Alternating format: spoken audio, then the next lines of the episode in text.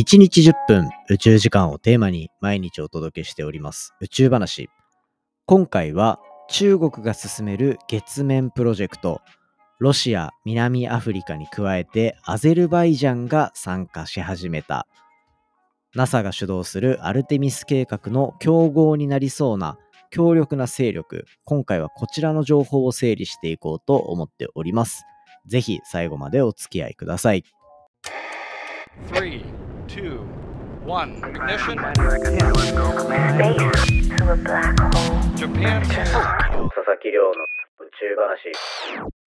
にせんにじゅうさんねんじゅうがつじゅういちにち、始まりました佐々木亮の宇宙話。このチャンネルではいちにちじゅっぷん宇宙時間をテーマに、天文学で博士号を取得した専門家の亮が毎日最新の宇宙トピックをお届けしております。本日でエピソードがせんきゅうじゅうはちわめを迎えております。基本的にはいちわ完結でお話ししておりますので、気になるトピック、気になるタイトルからぜひ聞いていただけたら嬉しいです。前回は月までどのぐらいの所要時間がかかるのか、そんなお話をさせてもらったり、その前はプラダを着た宇宙飛行士っていうところで、宇宙服をプラダが作り始めた、そんなニュースしていったりってね、結構こう月の特集をここじゅうごかいぶんぐらいずっとやっているので、ぜひこのあたり月特集遡っていただけると、みんなにとってこう身近な月っていうところを少し深く知ることができるんじゃないかなと思うので、ぜひ楽しんでみてください。ということで今回でエピソードがまあこれせんきゅうじゅうはちわになるんですけど、今回も月に関するお話をしていきます。もうこのポッドキャストを聞いていれば月博士になれると言っても過言ではないようなピックアップの仕方ですよね。さすがに月だけでここまで深掘りしているポッドキャストも他のメディアもないんじゃないかなと思うので、月好きは本当に必見なんですよ。で、今回は中国の月探査っていうところをメインにお話ししていきたいと思います。中国の月探査、まあ、アメリカのニュースサイトとかにいろいろ出ているところで、まあ、信憑性が一定ありそうなものだけをピックアップしてお話ししていこうかなっていうところを思っていますね。ちょっと前のこのポッドキャストでもお話ししたんですけど、中国の勢いがもう本当にすごいというような状態で、実は中国は独自でアメリカの ナサ が主導するアルテミス計画に対抗するプロジェクト、これを発足してガンガン進めているんですね。その名も アイエルアールエス プロジェクトというところで、最初はにせんにじゅういちねんにロシアと一緒に、まあ、手を組んで今後宇宙開発、月面の開発していきましょうっていう話をしたところから話がスタートしているこの アイエルアールエス プロジェクトですね。ナサ が主導するアルテミス計画に対比して語られることも多くて、ただ一般の中ではそこまで認知されてないんじゃないかなっていうところだと思うんですよ。宇宙の研究やってる人だったり、宇宙ビジネスに携わってる人たちっていうのはなんとなくは聞いたこともあるし、なんならそこをかなり気にしないといけない人たちもいるかもしれないっていうところで、中国が進めているこの アイエルアールエス プロジェクトで、にせんにじゅういちねんにロシアと一緒に声明を出したもののですね、その後ロシアのウクライナ侵攻とかが続いていっていることによって、まあ、ロシアそれどころではないというふうになり、中国が主導してこのプロジェクトをどんどん進めているっていうところです。そんな中でまあこれじゃあ中国とロシア、なんかちょっとこう世界情勢の中でも特殊な雰囲気のある国ふたつが手を組んでやっている、まあなんかいろんな場面でそういうところを見るかなっていうふうに思ってる人もいるかと思います。ただですね、そこに対する協力関係っていうのがだんだんだんだん広がっていっているっていうところが最新のニュースで出てきてます。特に今回加入してみんながおってなったのはアゼルバイジャンですね。アゼルバイジャンアゼルバイジャンっていう国が今この中国が率いている アイエルアールエス プロジェクトに加盟していくというようなところをじゅうがつようかに発表したっていうところで、まあ今にせんにじゅうさんねんのじゅうがつじゅういちにちになっているので、もう発表されてまだすぐのホットな情報っていうところですね。まあアゼルバイジャン、今で言うと アイエーシー っていうインターナショナルアストロアストロノーティカルコングレスアストロノミカルコングレスだったかな、 アイエーシー っていう、まあ、国際会議を開催しています。まあ主催しているからこそ、そこに対してどんどんいろんな国の人たちが来て、今宇宙ビジネスこんな感じです、宇宙機関の開発こんな感じですみたいな。確か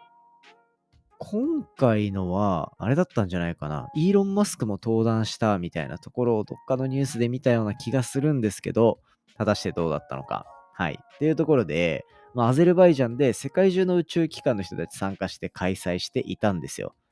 でそうしたら、その開催期間中にその人たちは割とこうどっちかっていうとアルテミス計画に近い人たちの中で、アゼルバイジャン、開催国のアゼルバイジャンは中国と手を組んでやっていきますよっていうところを発表していったっていうところで、まあ、業界に対する主張っていうのを一気にしていったんだなっていうところを考えさせられる、そんなタイミングですよね。このポッドキャストでこの アイエルアールエス の話っていうところだったり、中国が主導してロシアがっていう話をしていたのって、実はちょっと前で、そのタイミング何があったかっていうと、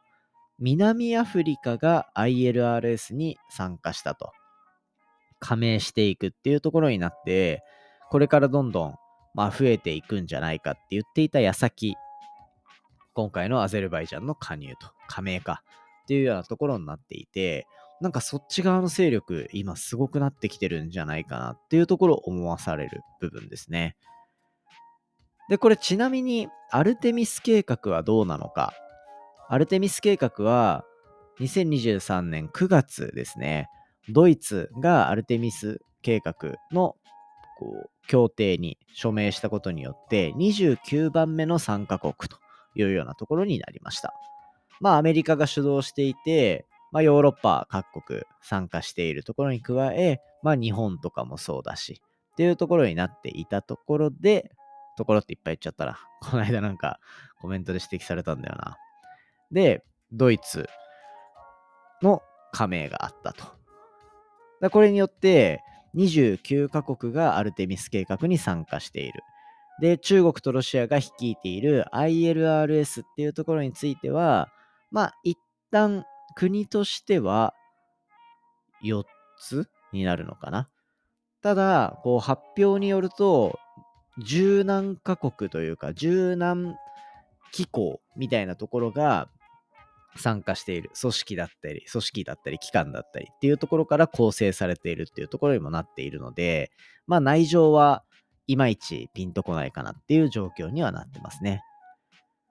ただ世界中がアルテミス計画に足並みを揃えていってるかっていうと、そうではないっていう状況が広がっていて、そこからじゃあ中国の方の勢いっていうのはこれからどうなっていくのか。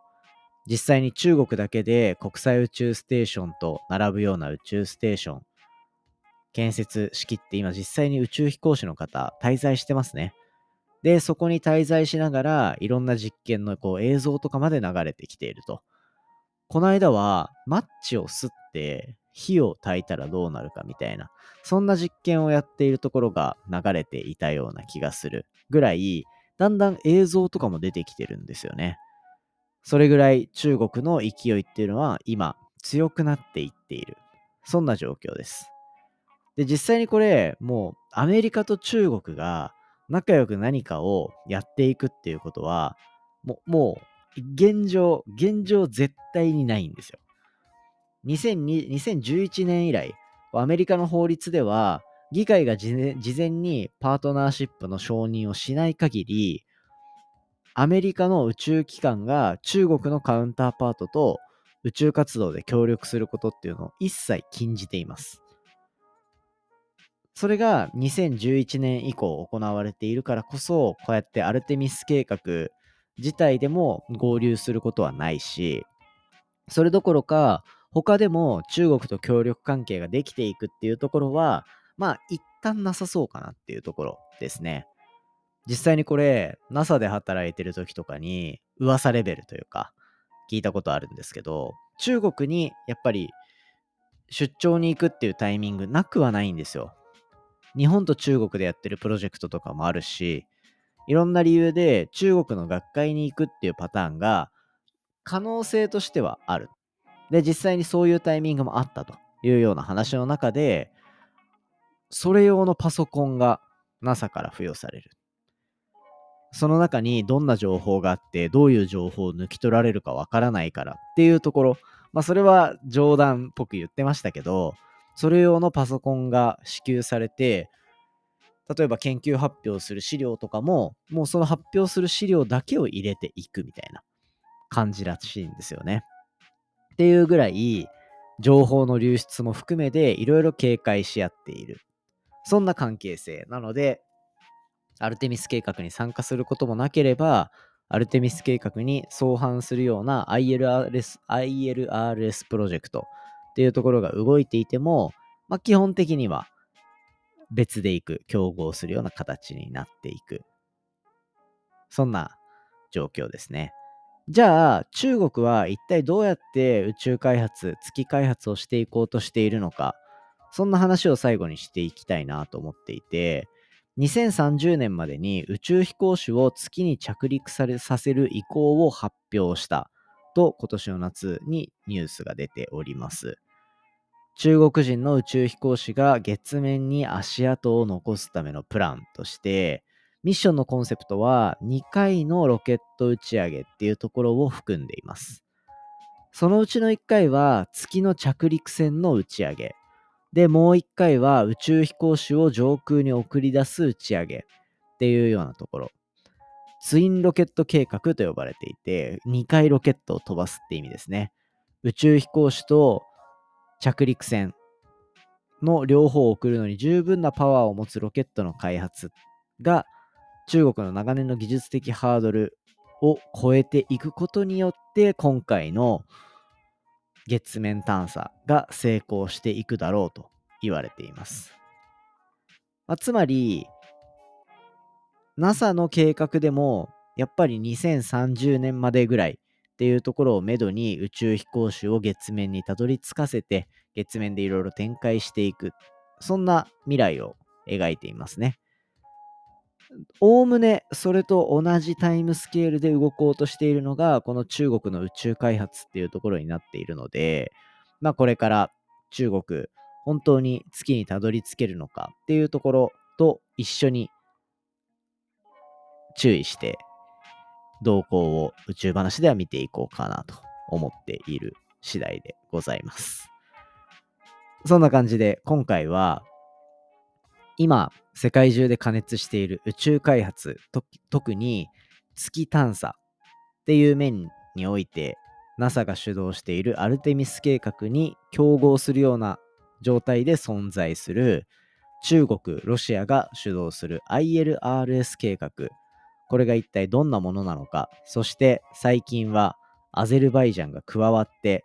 さらに盛り上がりを見せてくるかもしれない、そんなお話させていただきました。ぜひですね、こんな感じで盛り上がってる月探査、いろんな話、ポッドキャストでしているので、直近ごかい、じゅっかい、ガーッと遡ってみてください。面白い話、用意しております。ということで、今回は以上にしていきたいと思います。今日、じゅうがつじゅういちにちは水曜日です。水曜日ということは、僕がもう一つやっているポッドキャストチャンネル、隣のデータ分析屋さんの音源が公開されます。そちらもぜひチェックしてみてください。今回はサッカーのデータに関するお話。先週もしたんですけど、今回はもうちょっとビジネス寄りというか、マーケティングに使うデータの話していったりするので、ぜひ楽しみにしておいてください。まだの方は一旦フォローしてお待ちいただけたら嬉しいです。